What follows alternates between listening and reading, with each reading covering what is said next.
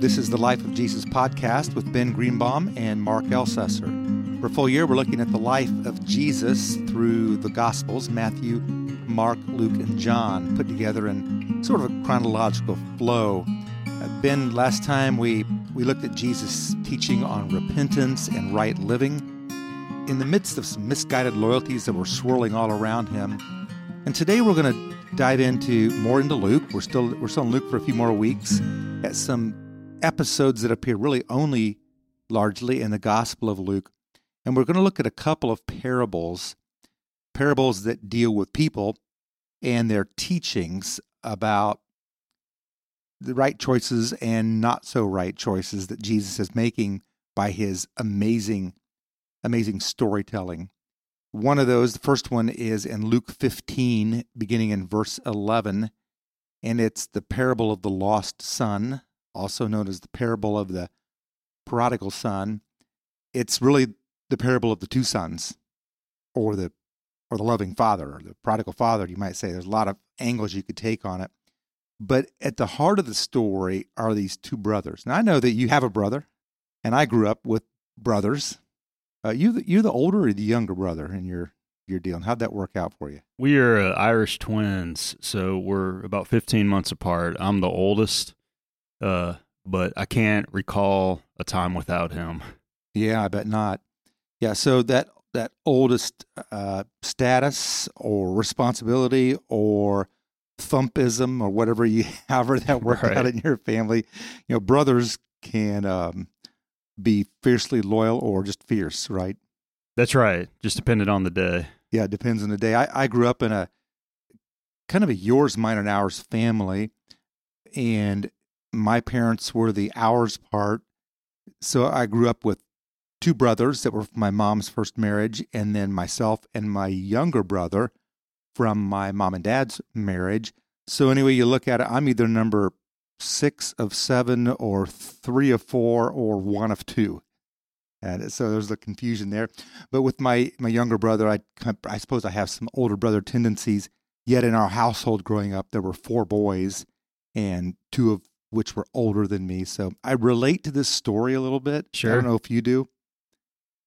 The parable is an interesting one. Some some have said the parable of the prodigal son is the best story ever told in the history of humankind. It's an interesting claim I've heard made a few times. It's just a remarkable story that seems to have layer upon layer upon layer built within it.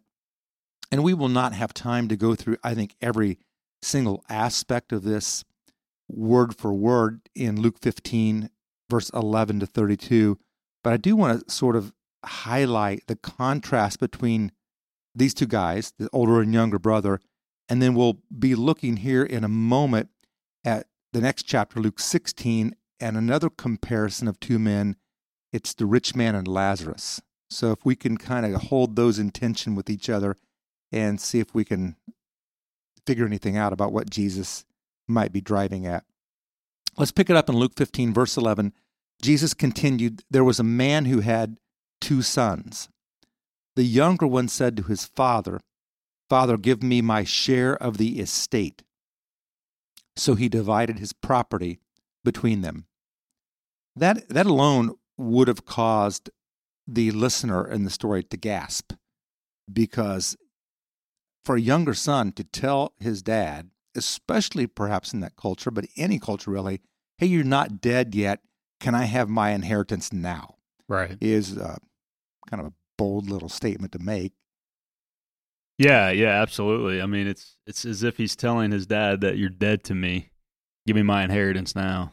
and and for whatever reason in the story jesus you know he's he's making a comparison if you look back to luke chapter 15 verse 1 we get context that the religious leaders were coming at jesus and, and they're really trying to jesus is really trying to point out to them the loving nature of god and so clearly in the story the heavenly father is the is the father figure in this story and he divided his property between them he he let his younger son have his way, even though it was the wrong thing to do.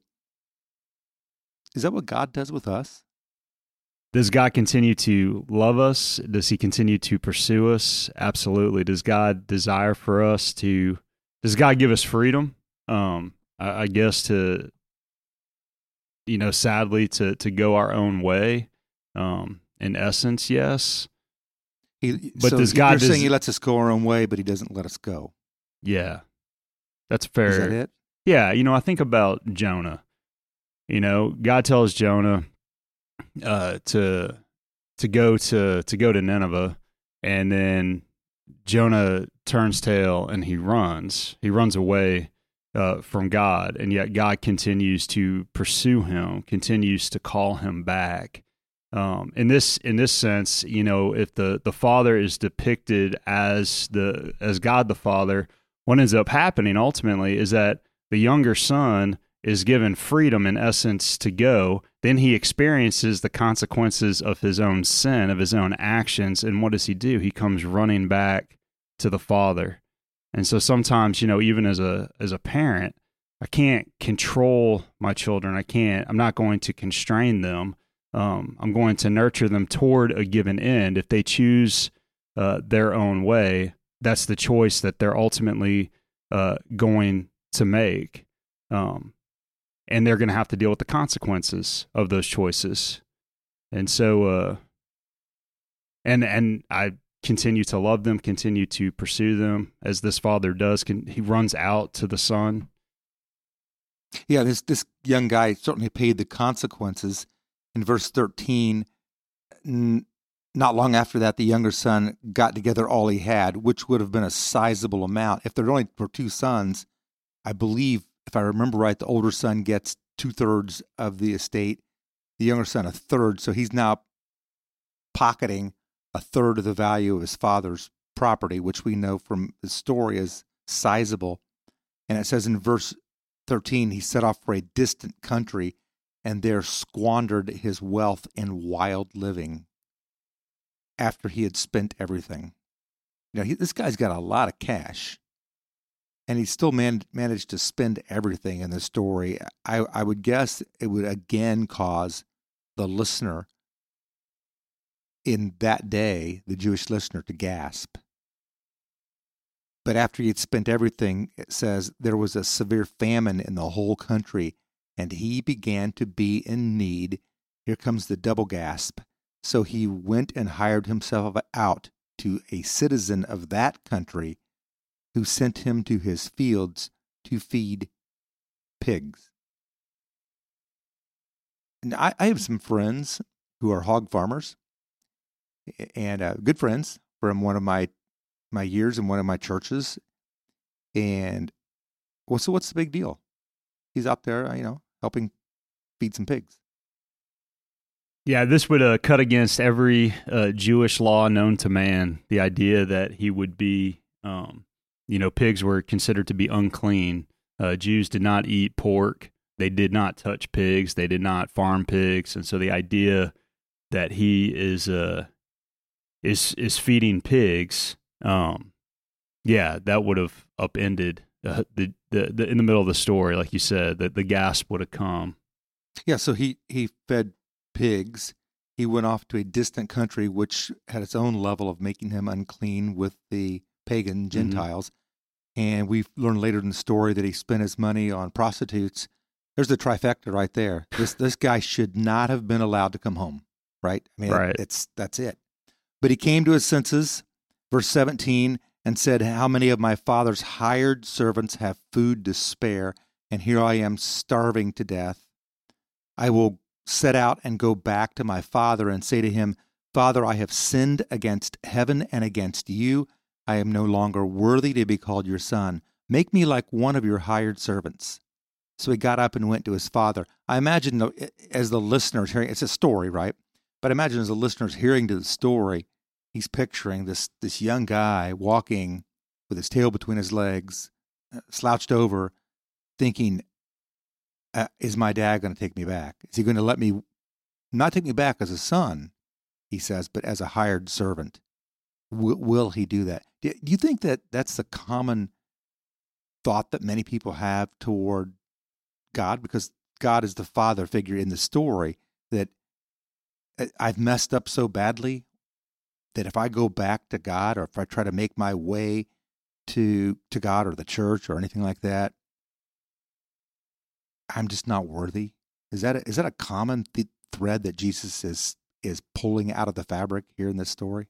Yeah, absolutely. I mean, I, even uh, myself in coming to Christ, I wrestled a lot with the, uh, in essence, the guilt of my past and this feeling, this persistent feeling that I needed to uh, clean myself up, to clean myself up before I step foot uh, in a church.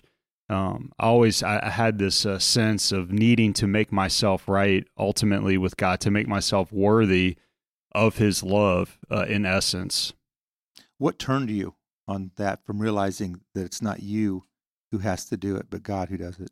It's it's kind of interesting. One of the uh, one of the things I wrestle with, like I could intellectually understand the the nature of God's uh, justifying grace, the idea that through Christ alone I was made right with God, and yet I still could not escape uh, this sense of of overwhelming guilt from past actions, from past mistakes, from things I knew that I had engaged in that were defiant or against what God would will, what God would desire uh, for my life. And as I wrestled uh, with that guilt, um, a dear brother in Christ, and, I, have shared this before, and so I know many uh, who are in uh, the church will have heard this story, but a dear brother in Christ uh, came to me one time and he said, Ben, how do you think God sees you? And I, and I said, I think God's embarrassed uh, ultimately by mm. me.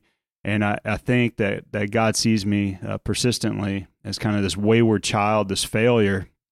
And, uh, and his dear brother in Christ said, you know, Ben, you could go stand in the middle of the Superdome uh, on a, on a, uh, you know, on a sold out Sunday of a Saints game, stand in the middle of the dome, have all your sins announced before the public, and God would still claim you as his own because of Christ.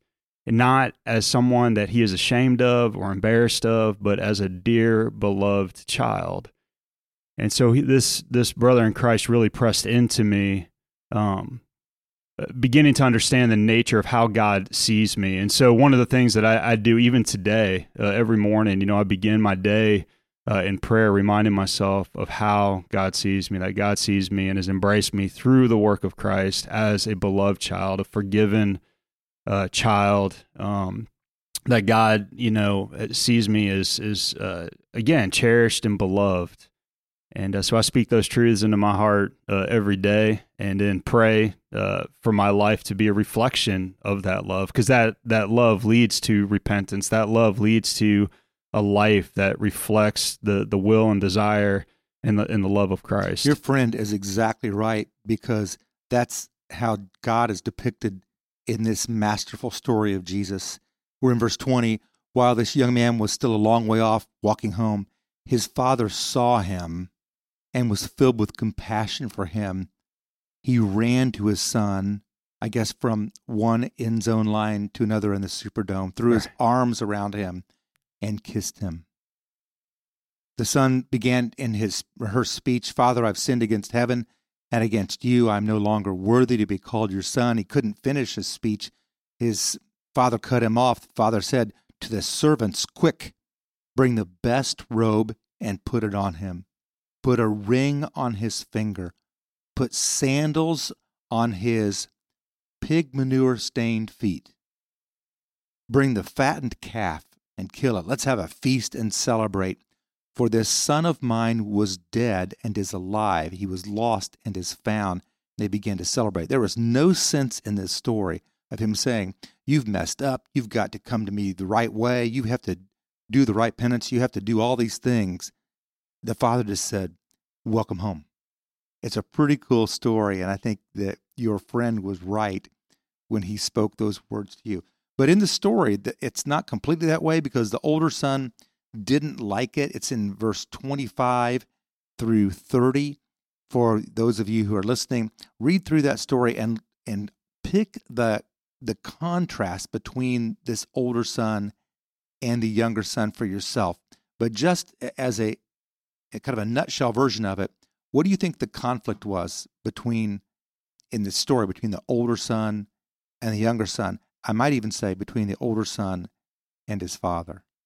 Yeah, he sees he would see the actions of the the father is is ultimately unjust. Um, he doesn't he he feels the older son feels entitled uh, in essence because in his own mind he's done everything that is right and good, and so he looks at the the actions of the younger son and doesn't doesn't believe that he's deserving of the father's embrace uh, or deserving of uh, of of this reconciled uh, relationship. And ultimately, I'm sure because I think it would have been assumed culturally as they they read this is the younger son is embraced by the father and welcomed home.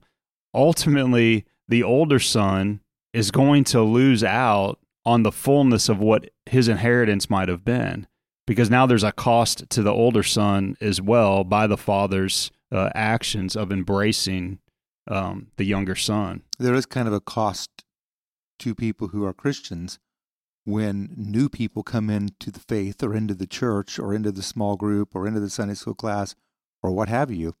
They change the environment and it's sometimes a difficult thing for seasoned Christians to be able to fully embrace the new person who is coming to faith. But that is exactly what this story is about. We're gonna we're gonna jump to Luke 16 verses 19 to 31, another fairly long parable of Jesus, and it's this is the parable of the rich man and Lazarus. Again, two different guys are contrasted by Jesus. In the 1970s, I, I remember this mini series that was on, and it was called Rich Man, Poor Man. And I, and I watched it with my mom. I was a teenager, yeah, er, and early teenager, and I watched it with my mom.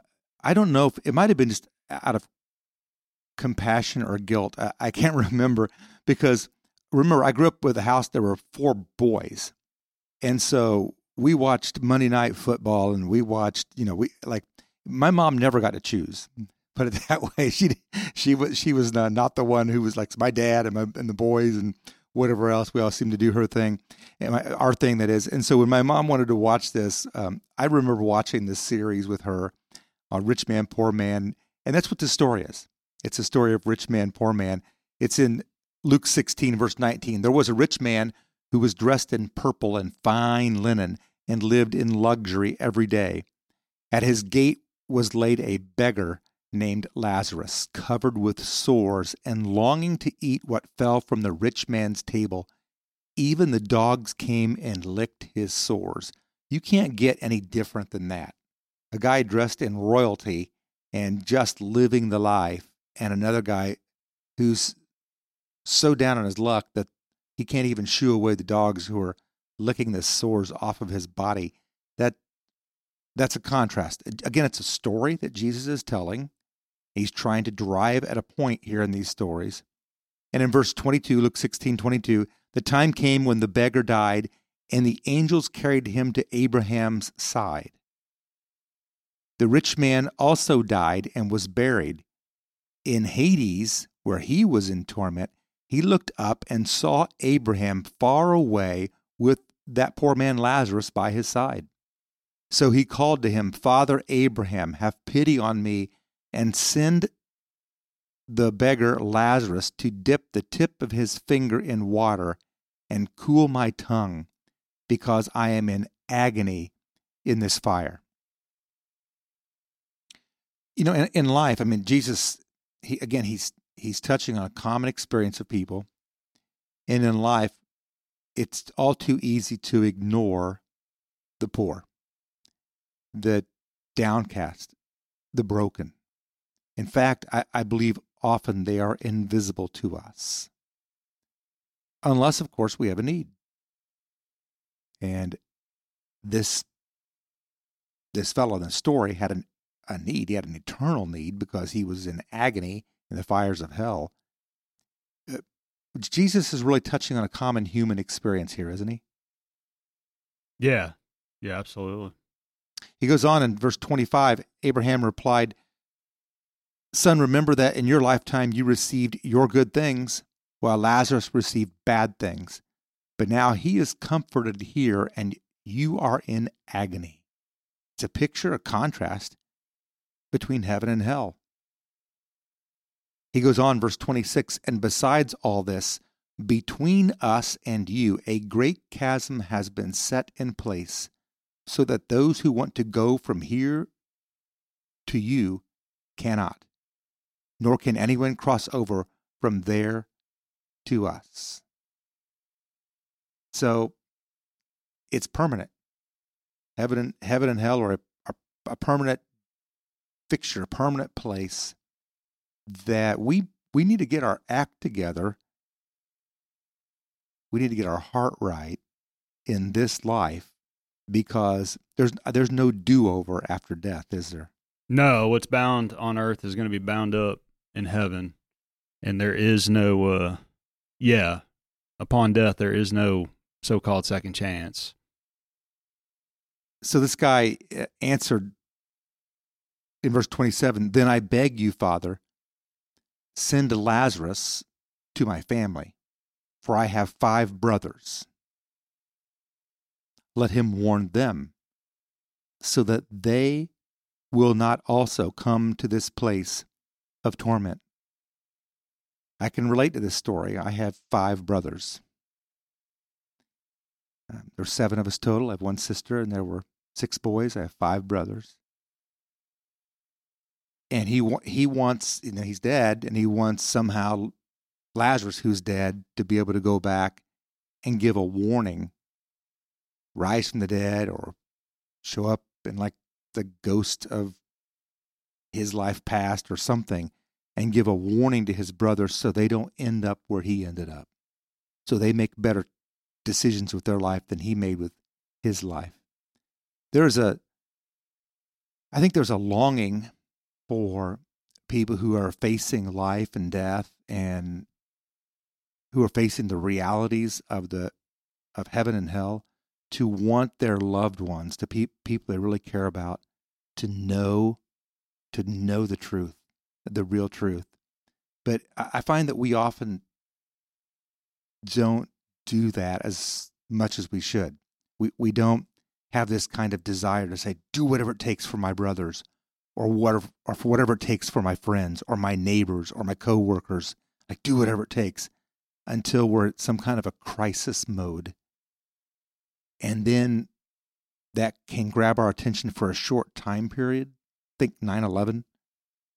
Short time period, people got really serious for a sh- couple weeks, if I remember right. Mm-hmm. Think COVID. We just got distant for a long time. Why is it, do you think, that that n- until we're faced with life or death issues or some kind of a crisis in our in our lives or in society at large, why is it that most of the time we're not we're, we're not paying attention to the poor, but we're also not really having this kind of passion for our brothers, our coworkers, our neighbors? What is it about us that you live your life, I live mine? Yeah, I, th- I, th- I, mean, there's a, a, lot of different things I think we could say uh, in light of that. Um, one is just, uh, you know, in the in from a Western culture standpoint, we don't live under the umbrella of death and suffering every day. I mean, do we experience suffering? We experience death? But yes, but not uh, to the magnitude that many other uh, many other places do. And so, you know, when I when I visit when I visited uh, places in, in Africa and, and India um, and, and, some other some other areas globally, uh, Haiti, folks that you that you uh, folks that you go to worship with, folks that you're engaged uh, in Christian community with, they live under the umbrella of death, and so they have a really uh, a, a real sense of their own mortality, and they live in light of that um, two things that come out of that is one, they're very intentional with the life they live as a means to to edify God, as a means to uh, make Jesus known um, to to family, friends, to their community.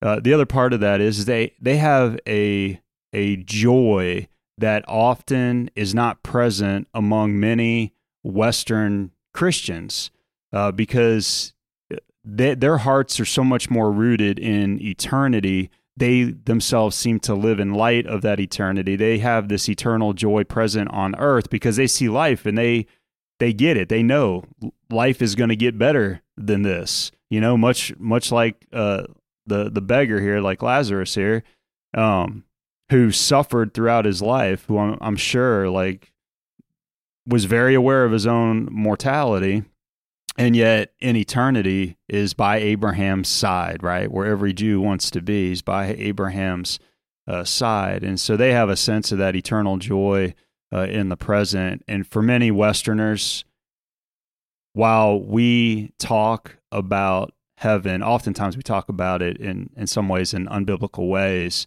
Um, to where we make heaven out just to be a, a little bit of a better manifestation of what we, the things that we enjoy here on Earth. Yeah, there's going to be nonstop golf and steaks, and right. that's our view of you know fishing, whatever whatever you like to do. Right.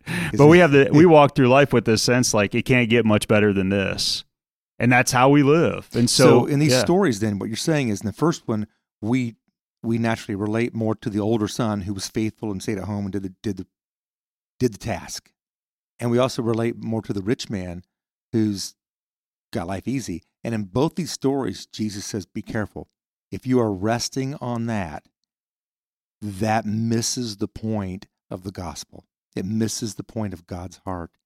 And it's not like he says, Go be a wild younger son who wastes all your money on prostitutes, or go be somebody who has so many sores and so little energy that you can shoo off the dogs. I don't think that's the point. But if you're relying on what you got in this life to get you through this one and into the next one, be careful.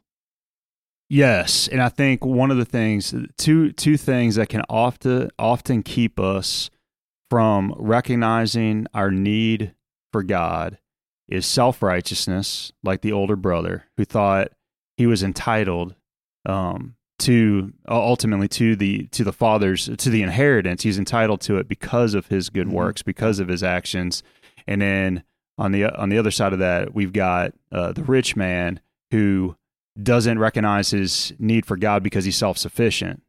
Dangerous, dangerous way to live. Good thoughts.